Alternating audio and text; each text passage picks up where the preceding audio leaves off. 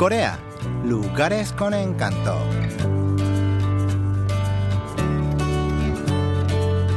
Aldea Abai de Sokcho, refugio de norcoreanos durante la guerra.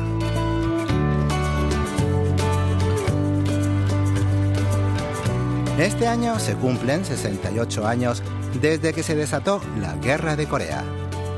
La península coreana sigue dividida en norte y sur, pero por primera vez las dos Coreas participarán con un equipo unificado en unos Juegos Olímpicos de invierno, en los Juegos Olímpicos de Pyeongchang 2018.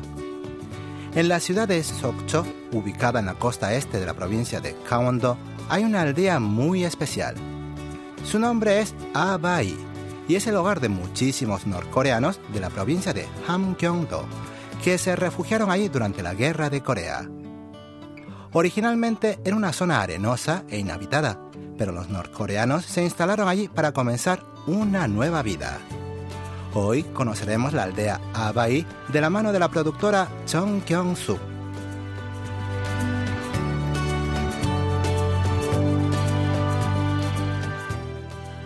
Desde Yoido, en Seúl, hasta la ciudad de Sokcho hay unos 200 kilómetros, más o menos dos horas y media en coche. Pero gracias a la nueva autopista Seúl-Yangyang, el viaje puede hacerse en casi una hora menos. Durante el trayecto hay que atravesar decenas de túneles, incluido el más largo de Corea. Es el túnel de Yangyang y tiene una longitud de 10,96 kilómetros. Estamos entrando en este túnel que dicen que es el más largo. Estamos cruzando por debajo de la cordillera Pektu, que atraviesa la península coreana de norte a sur. ¿Cómo pudieron construir un túnel tan largo? Es increíble. El trayecto no es rectilíneo, sino que presenta curvas. Algunos tramos están vistosamente decorados con iluminación LED y hasta se escucha música y efectos sonoros, por lo que no resulta aburrido cruzarlo.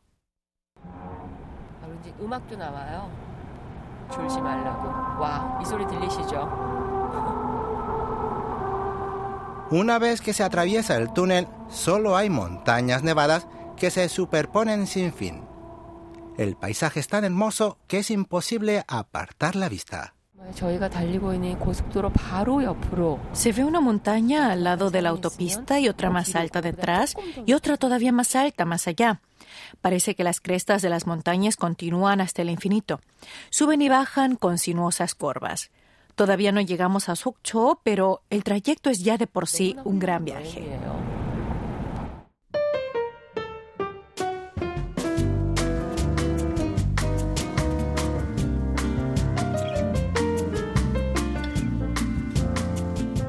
Y cuando parecía que las montañas nevadas no acabarían nunca, de pronto comenzó a aparecer el mar azul en el horizonte. Allí está el mar. Esto es lo que hace tan atractivo a Gangwon-do. Vas por caminos serpenteantes entre las montañas y de pronto te encuentras con el mar del este, que es tan azul y brillante. Más allá está el Océano Pacífico. El primer puerto que uno encuentra cuando entra en Sokcho es Tepohang. A 4,6 kilómetros, es decir, a unos 10 minutos de viaje, está el puerto Chongnodong, más conocido como la aldea Abai, hogar de los norcoreanos que se refugiaron durante la guerra de Corea. La productora Kyung-suk se detuvo un momento en el puente Sorak Kumgang que une Sokcho y la aldea Abai para disfrutar de la vista. Frente a nosotros está el rompeolas y se ven pequeños barcos pesqueros que pasan por debajo del puente. Más allá se ve un montón de casas viejas y de una sola planta apiñadas entre sí.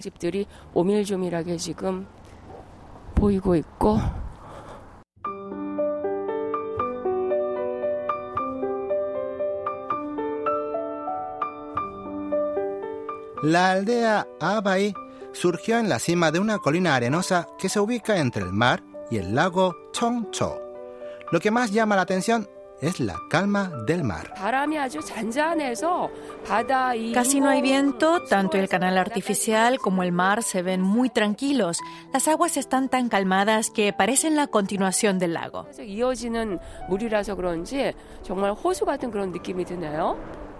Las aguas del lago Chongcho desembocan al mar a través de un canal artificial. En boca de ese canal, uno frente a otro, hay dos faros, uno rojo y otro blanco, cada uno con su propio rompeolas. Parecen los postes totémicos que había antiguamente en la entrada de las aldeas para proteger a los pobladores. Si la gente saliera por ese canal con un bote y se dirigiera hacia el norte, podría llegar a Corea del Norte en pocas horas. Sin embargo, durante todos estos años, los habitantes de la aldea Abai solo han podido añorar con la vista el terruño que dejaron atrás durante la guerra. Se puede llegar a la aldea Abai cruzando el puente en automóvil, pero la productora Kyungsuk prefirió tomar un bote muy particular llamado Ketpe. Este barco cruza la gente hasta el muelle de Chonodong, cubriendo una distancia de apenas 50 metros. Puede parecer una tontería, pero si no fuera por este medio de transporte, que tarda solo unos minutos, habría que dar un larguísimo rodeo de casi una hora y media.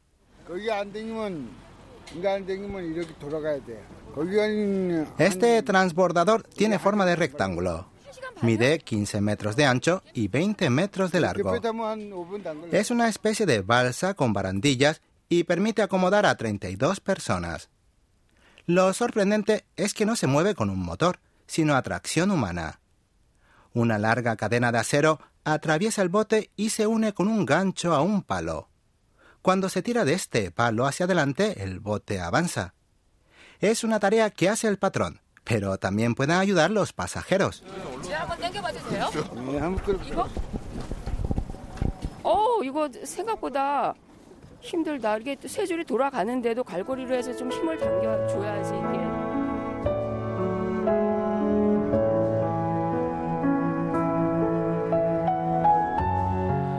Jurisdiccionalmente, la aldea pertenece al barrio de Chonodong, en la ciudad de Sokcho, pero todo el mundo la conoce como Aldea Abai. Abai significa padre o abuelo en dialecto norcoreano y así es como se suele llamar a los ancianos en general.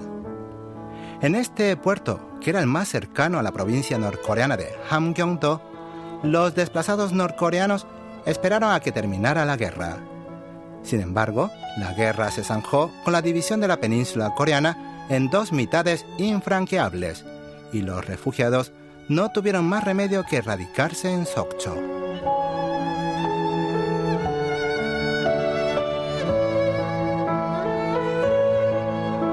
Acompañada por la guía Che Sunyo, nos disponemos a conocer por dentro la aldea Abai, donde viven unos 4.000 habitantes repartidos en 2.200 casas.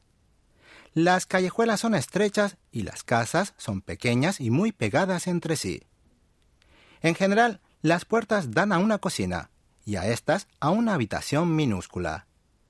Escuchemos la explicación de la guía.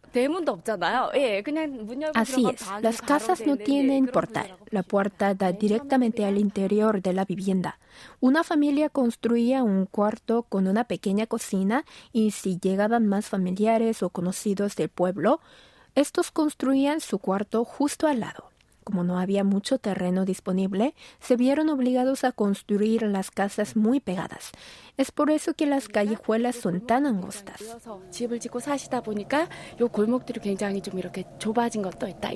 Al escuchar a la guía, imaginamos cómo tuvieron que apoyarse mutuamente los desplazados de Corea del Norte para sobrevivir.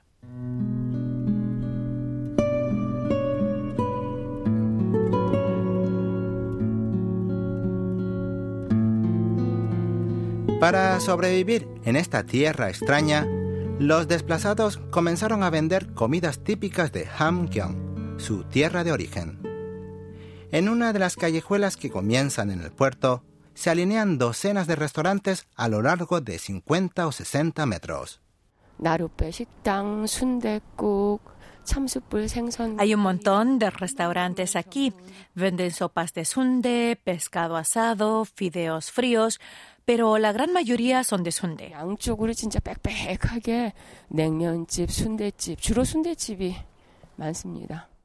El sunde es una especie de morcilla de arroz, fideos de fécula de batata, verduras y sangre de cerdo. Llegamos sobre las 9 de la mañana, pero ya había una gran actividad en los restaurantes, pues estaban preparando para recibir a los clientes que llegan de todo el país.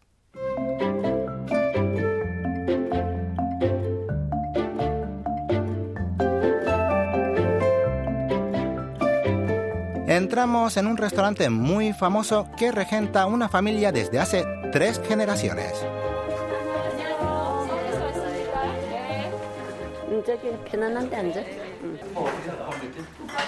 La dueña del establecimiento se llama Yun Bokcha y es una anciana de 80 años. Tenía 12 años cuando llegó de Corea del Norte y comenzó a vender sopa de sunde con 19. Hace exactamente 61 años. Empecé a trabajar con 19 años y ahora tengo 80. Al principio el restaurante era muy pequeño, pero creció mucho con el tiempo. Entonces era el único restaurante de sopa de sunde. Mi madre fue la primera de este barrio. Empecé ayudándola y luego aprendí al verla trabajar.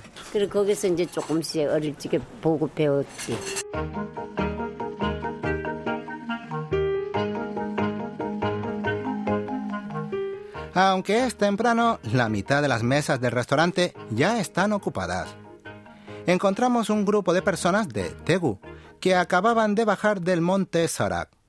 Vinieron a propósito para probar la sopa de sunde de este restaurante.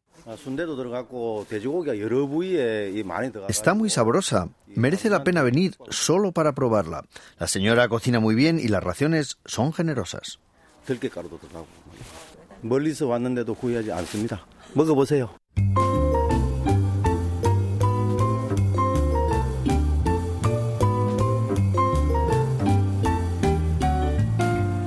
Hay otro plato que hay que probar en la aldea Abai, el sunde de calamar. En otros tiempos, cuando había escasez de cerdos, en vez de rellenar las morcillas con carne de este animal, usaban calamares. De hecho, en la cocina del restaurante hay pilas enormes de calamares rellenos, aunque por el color y el tamaño parecen batatas.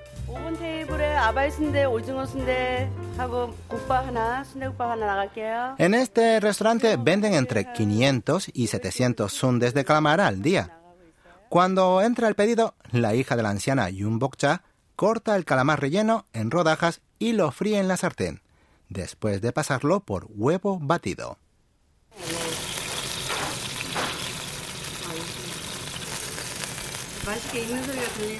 El sunde de calamar está relleno de todo tipo de verduras, como zanahorias, col china, arvejas, cebolleta china, arroz glutinoso y patas de calamar. Basta probar uno para quedarse extasiado con el sabor. Oh,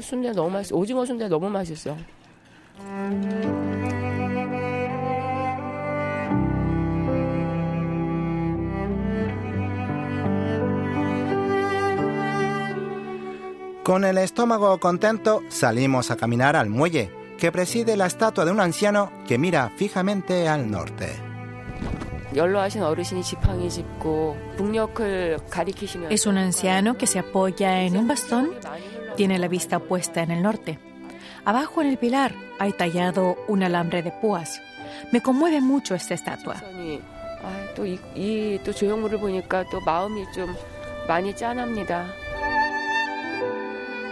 Junto a la estatua, mirando más allá del faro, se encuentra el norte. El mar de invierno refulge bello, pero también emana tristeza.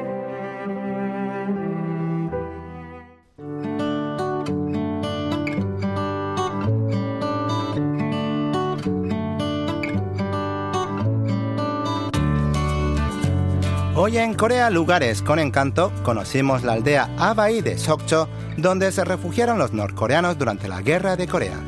Los acompañó hasta aquí Lucas Kim.